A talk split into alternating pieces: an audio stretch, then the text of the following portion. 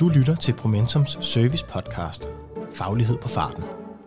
Hos Promentum har vi fart på fagligheden, og vi ved godt, at det kan være svært for dig at nå at læse alle de blogs og artikler, vi skriver.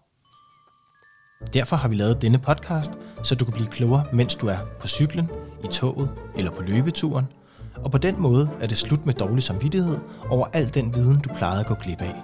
Selv tak. Dagens artikel er indlæst af Sofie Flod Fuglsang Nielsen.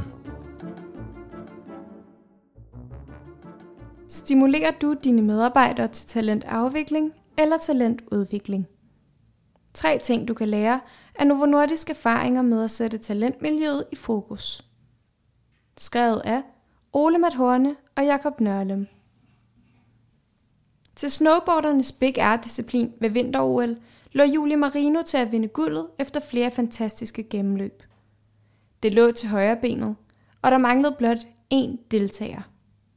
Det umulige skete, og snowboarderen Zoe Sadowski Sønnet lavede et uhørt godt gennemløb og lykkedes med et trick, ingen troede muligt. Julie Marino, der derved lige havde tabt guldet, reagerede, modsat al forventning, med et storme ind til Søj og i jubelros glædes over, at man igen havde sprængt rammerne for det lassergørlige. Efter medaljerne var uddelt, udtalte Julie. I don't really think of her as my rival. She's a good friend. Og fortsatte. We were all super happy for her. She is taking it to the next level doing these big tricks, and other girls are like, wow, I think we can do that too. She's so inspiring. Denne på mange måder magiske situation, understreger det uudnyttede potentiale, der ligger i at arbejde med talentmiljøer frem for individuelle talenter. For der er forskel på, om man fokuserer på de få udvalgte til pipelinen, eller om man ser hver enkelt medarbejder som talentfuld. Ikke at det ene er mere rigtigt end det andet. De skaber bare forskellige resultater. Formålet med denne blog er derfor at klæde dig bedre på til at forstå forskellen mellem et talentprogram og et talentmiljø, samt at tydeliggøre, hvorfor vi mener, at et fokus på et talentmiljø rummer et uforløst potentiale for mange organisationer. Forskellen på et talentprogram og et talentmiljø, kort fortalt. Et talentprogram er et udviklingsforløb for en lukket kreds af udvalgte. 10-30 deltagere, alt efter organisationens størrelse, i en afgrænset tid to dage til to år. Ofte ses det som en fast-track mulighed for at fylde op i ledelseskæden. Et talentprogram rummer både styrker og udfordringer. Vi ved fra forskning, at når vi skal spotte talent, har vi ikke meget evidens at stå på, og det bliver derfor oftest lederens smag, der er afgørende. Her viser forskning, at de bias, der er forbundet med lederens smag, kan lede til reproducering af lederens overbevisninger eller at det, man så som talentfuld ved udvælgelsesprocessen, ikke afspejlede et reelt billede af fremtidens behov. Når et talentprogram typisk starter i en selektionsproces, er det altså sårbart, inden det overhovedet er iværksat. Derfor bør et program som minimum understøttes af en tydeligt afklaret talentfilosofi. Men der er faktisk potentiale i at opbygge en talentpipeline eller en talentmasse med parate medarbejdere – der er udviklet til at træde ind i ledelsesrollen. Her kan programmerne justeres i mængde og i fokus, så man på den måde ruster sig til fremtidens behov. Desuden har vi eksempler fra forskning og praksis, der viser, at et grundigt arbejde med talentprogrammer kan føre til talentmiljøer i virksomheden. Et talentmiljø foregår i hverdagen for alle, der ønsker at udvikle sig i en eller anden retning. Det er dermed fundamentalt anderledes end et talentprogram, der løber i en begrænset tidsperiode og ofte er styret centralt i organisationen. Talentmiljøets kongstanke er at frisætte så meget potentiale som muligt for så mange som muligt. Det forstærkes først og fremmest af ledere, der insisterer på at frisætte menneskeligt potentiale i hverdagens virkelighed. I denne blog præsenterer vi miljøtanken som et væsentligt opmærksomhedspunkt i fremtidens succesfulde organisationer – hvor talentprogrammer typisk er drevet i store virksomheder, er talentmiljøtilgangen en uudnyttet mulighed for både mellemstore og store virksomheder. Det er for dem, som skal være konkurrencedygtige på innovation, høj tværfaglighed, trivsel og fastholdelse af medarbejdere. Hvad er et talentmiljø? Når vi i denne blog taler om miljø, er vi inspireret af Yuri Bronfenbrenners værker The Ecology of Human Development og Making Human Beings Human. Grundideen er, at menneskers udvikling og præstation altid er påvirket af vores omverden. I det miljø, vi indgår i og færdes i, på flere niveauer. I artiklen The Global War for Talent af Beckler og Woodward præsenterer de en analyse af 1052 stjerneaktieanalytikere. Den viste, at 46% klarede sig decideret dårligt det første år, efter de skiftede til en ny virksomhed. Selv fem år senere havde de stadig ikke nået samme niveau som tidligere. Forskerne forklarede det med, at kun ca. 30% af ens performance kan tilskrives individet, mens 70% tilskrives miljøet omkring dem, for eksempel internt og eksternt ry, tillid til ledelse, adgang til information med videre. For at forstå, hvad et talentmiljø indeholder, kan vi inddele det i niveauerne mikromiljø og makromiljø. Mikromiljøer er kendetegnet ved, at det er her medarbejderen bruger størstedelen af sit daglige liv. For de fleste medarbejdere omfatter det medarbejderens lokale afdeling, sit team og sin nærmeste leder. Men et miljø er komplekst, og et væsentligt aspekt er, at mikromiljøer også gælder medarbejderens private sfære. Her vil vi typisk finde familie, venner og naboer. Pointen er, at vi ikke kan løsrive det private og det professionelle. Vi er indlejret i begge sfærer. Vores udvikling, trivsel og præstation påvirkes derfor af begge. Eftersom medarbejderne bruger langt størstedelen af deres tid og energi i mikromiljøerne, er det også her, man mest effektivt præger deres udvikling og præstation. Som ledere har vi bare sjældent tiden til at coache hver medarbejder og være nærværende i mikromiljøet ofte nok. Heldigvis spiller makromiljøet også en væsentlig rolle.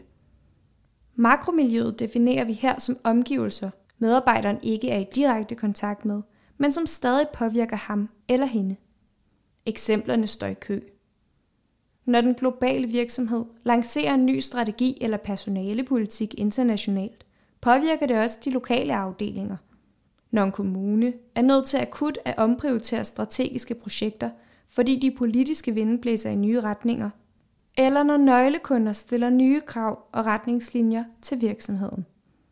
I disse tre eksempler hører det til sjældenhederne, at frontmedarbejderen er i kontakt med dem, der beslutter tiltaget. Til gengæld bliver de påvirket af beslutningen, enten positivt eller negativt. Tænk bare på, når der stilles nye krav til byråkratiske processer. Det virker ofte som en lille forandring for beslutningstagerne, men opleves som store forstyrrelser for medarbejderne, der skal overholde dem i mikromiljøet. Opsummerende. Medarbejderne udvikler sig mest i hverdagens mikromiljøer, men samtidig understreger vi vigtigheden af, at aktører i makromiljøerne forstår vigtigheden af deres påvirkning på hverdagen. Hvordan ser et talentmiljø ud? Dette er et enkelt og samtidig vigtigt spørgsmål. En del af svaret er, at det kommer an på, hvilken talentfilosofi, der ligger til grund for vores perspektiv på talentmiljøer. En talentfilosofi er en form for mindset, en måde at tro på i forhold til menneskelig læring og udvikling. Her præsenterer vi de overbevisninger, som vi står på. 1. I et talentmiljø påvirker alt alles læring og udvikling. 2. Alt er forbundet, og talentmiljøets organisatoriske afgrænsning er en fiktiv streg, som er midlertidigt hjælpsom for organisationens udvikling af medarbejdere og ledere. 3. I et talentmiljø tror vi på alle. Dette udgangspunkt frisætter menneskeligt potentiale. Et talentmiljø i virkeligheden kan i vores optik midlertidigt afgrænses til f.eks. en lokal afdeling eller et team, som har sat udvikling øverst på dagsordenen. Ikke på bekostning af drift, men for at optimere drift. Et talentmiljø er netop kendetegnet ved, at vi tænker alle instanser som integrerede. Læring og transfer er størst, jo tættere koblet de er på den relevante praksis. Succesfulde talentmiljøer kan også kendes ved at prioritere langsigtet udvikling højt. Det kommer til udtryk ved, at man arbejder eksperimenterende. Eksperimenter åbner døre for udvikling og læring og giver mulighed for konstant at forfine vores processer og til tider reformere dem. Og ja, eksperimenter fejler nogle gange i første forsøg, men bør være en kilde til læring og mulighed for tilpasninger. Adgang til nære rollemodeller og mesterlærer i hverdagens opgaver er også træk, der går igen i talentmiljøer. Det er en erkendelse af, at vi har brug for sparring, feedback og adgang til kollegaer, partnere eller ledere, som er dygtigere end os selv inden for et felt, for at vi selv kan blive dygtigere. Det kræver, at vi i miljøet for det første tør være sårbare. Vise, at der er områder, vi kan udvikle os på, og samtidig er opsøgende på at få adgang til at deltage i praksiser hos dem, der er dygtigere end os selv. Her kan miljøet i særdeleshed understøtte en sådan adfærd i den måde dagligdagens arbejde og praksiser er organiseret på. Lad os konkretisere det, vi har gennemgået hidtil, ved at kigge på Novo Nordisk som case. Novo Nordisk arbejde med talentprogrammer og talentmiljøer. I produktionen i Novo Nordisk har de igennem de seneste 10-15 år arbejdet bevidst med både at have talentprogrammer, der forsøger at gøre medarbejderne hurtigt parate til ledelse, fast track, og talentmiljøer, hvor medarbejderne vokser i hverdagen. Programmet PS Grow, der blev udviklet og introduceret på tværs af Product Supply, blev bygget på filosofien, at vi tror på alles udvikling, at vi tror på, at mennesker skal eje deres egen udvikling og læring, og at al læring og udvikling foregår i relationer og i læringskontekster. Konkret var fokus på læring i hverdagen via følgende. Der er plads til at tage ledelse i opgaver og vokse med dem. Tag opgaver af nærmeste leders spor og få ledersparing på dem. Der er plads til at eksperimentere med praksis, lykkes eller fejle og lære. Man inviterer flere perspektiver ind på problemløsningerne og sikrer mere bæredygtige beslutninger. Der er en anerkendende og konstruktiv feedbackkultur. Dette miljø har igennem de senere år gjort 100 nye ledere parate om året, har reduceret omsætningen af førstelinjeledere fra 22% til 11% inden for de første 16 måneder, og har skabt en organisering, så medarbejderne i organisationen udnytter deres kompetencer rigtigt. Følgende kendetegn indikerer, om I har sat talentmiljøet i centrum. Hvis vi skal sætte yderligere generaliserende termer på kendetegn ved talentmiljøer, vil man kunne kende talentmiljøer ved. Minimum 20% af tiden og energien bruger man på udvikling, ofte som en del af at udføre driftsopgaverne. Man gennemfører minimum et eksperiment om ugen. Man spiller tæt sammen med de andre i miljøet, hvor feedback er en naturlig del af den daglige praksis. Man belønner og anerkender miljøet, når medarbejderen lykkes. Medarbejdere ser det som helt naturligt at give noget tilbage til miljøet. For eksempel hjælpe til at lære nye medarbejdere op. Ledere orienterer sig mod relationer og helheder snarere end individer. Man kan spørge hvem som helst, hvad er talent og god talentudvikling i vores virksomhed, og få et klart svar. Ingen er i tvivl om, hvad det forventes, at talentmiljøets primære mål er. For eksempel innovation, optimering af daglig drift, fastholde medarbejdere, fremtidige ledere. Ønsker I at indlede arbejdet med talentmiljøer eller talentprogrammer, så stil jer selv følgende både kritiske og nysgerrige spørgsmål.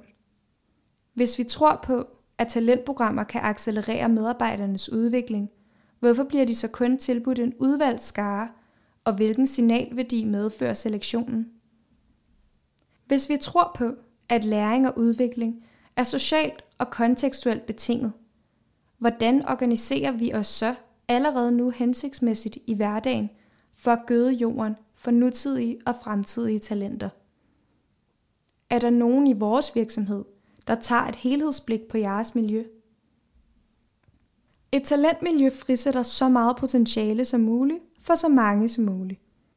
Og som i snowboarderens eksempel fra indledningen, kræver det, at ledere hjælper og faciliterer et miljø, hvor medarbejderne ser ud over sig selv, så de først og fremmest kan bidrage tilbage til talentmiljøet. Her kan man kigge på nogle af de strukturer, som har gennemsyret organisationer i årtier, som eksempelvis lønstrukturer, bonusordninger, KPI'er og lignende, som understøtter et fokus på individuelle præstationer. Lad os starte med at analysere organisationen og organiseringen, og for eksempel aflive byråkratiske processer, der bremser medarbejderne. I stedet må vi frisætte medarbejderne med gode rammer og en tydelig retning. Kun sådan kan vi springe baren for, hvad vi troede muligt. Det var dagens faglighed på farten. Tak fordi du lyttede med. Jeg håber, den gav dig viden, du ikke havde i forvejen. Husk, at du altid kan få mere viden på promentum.dk eller i vores podcast Lyden af Promentum.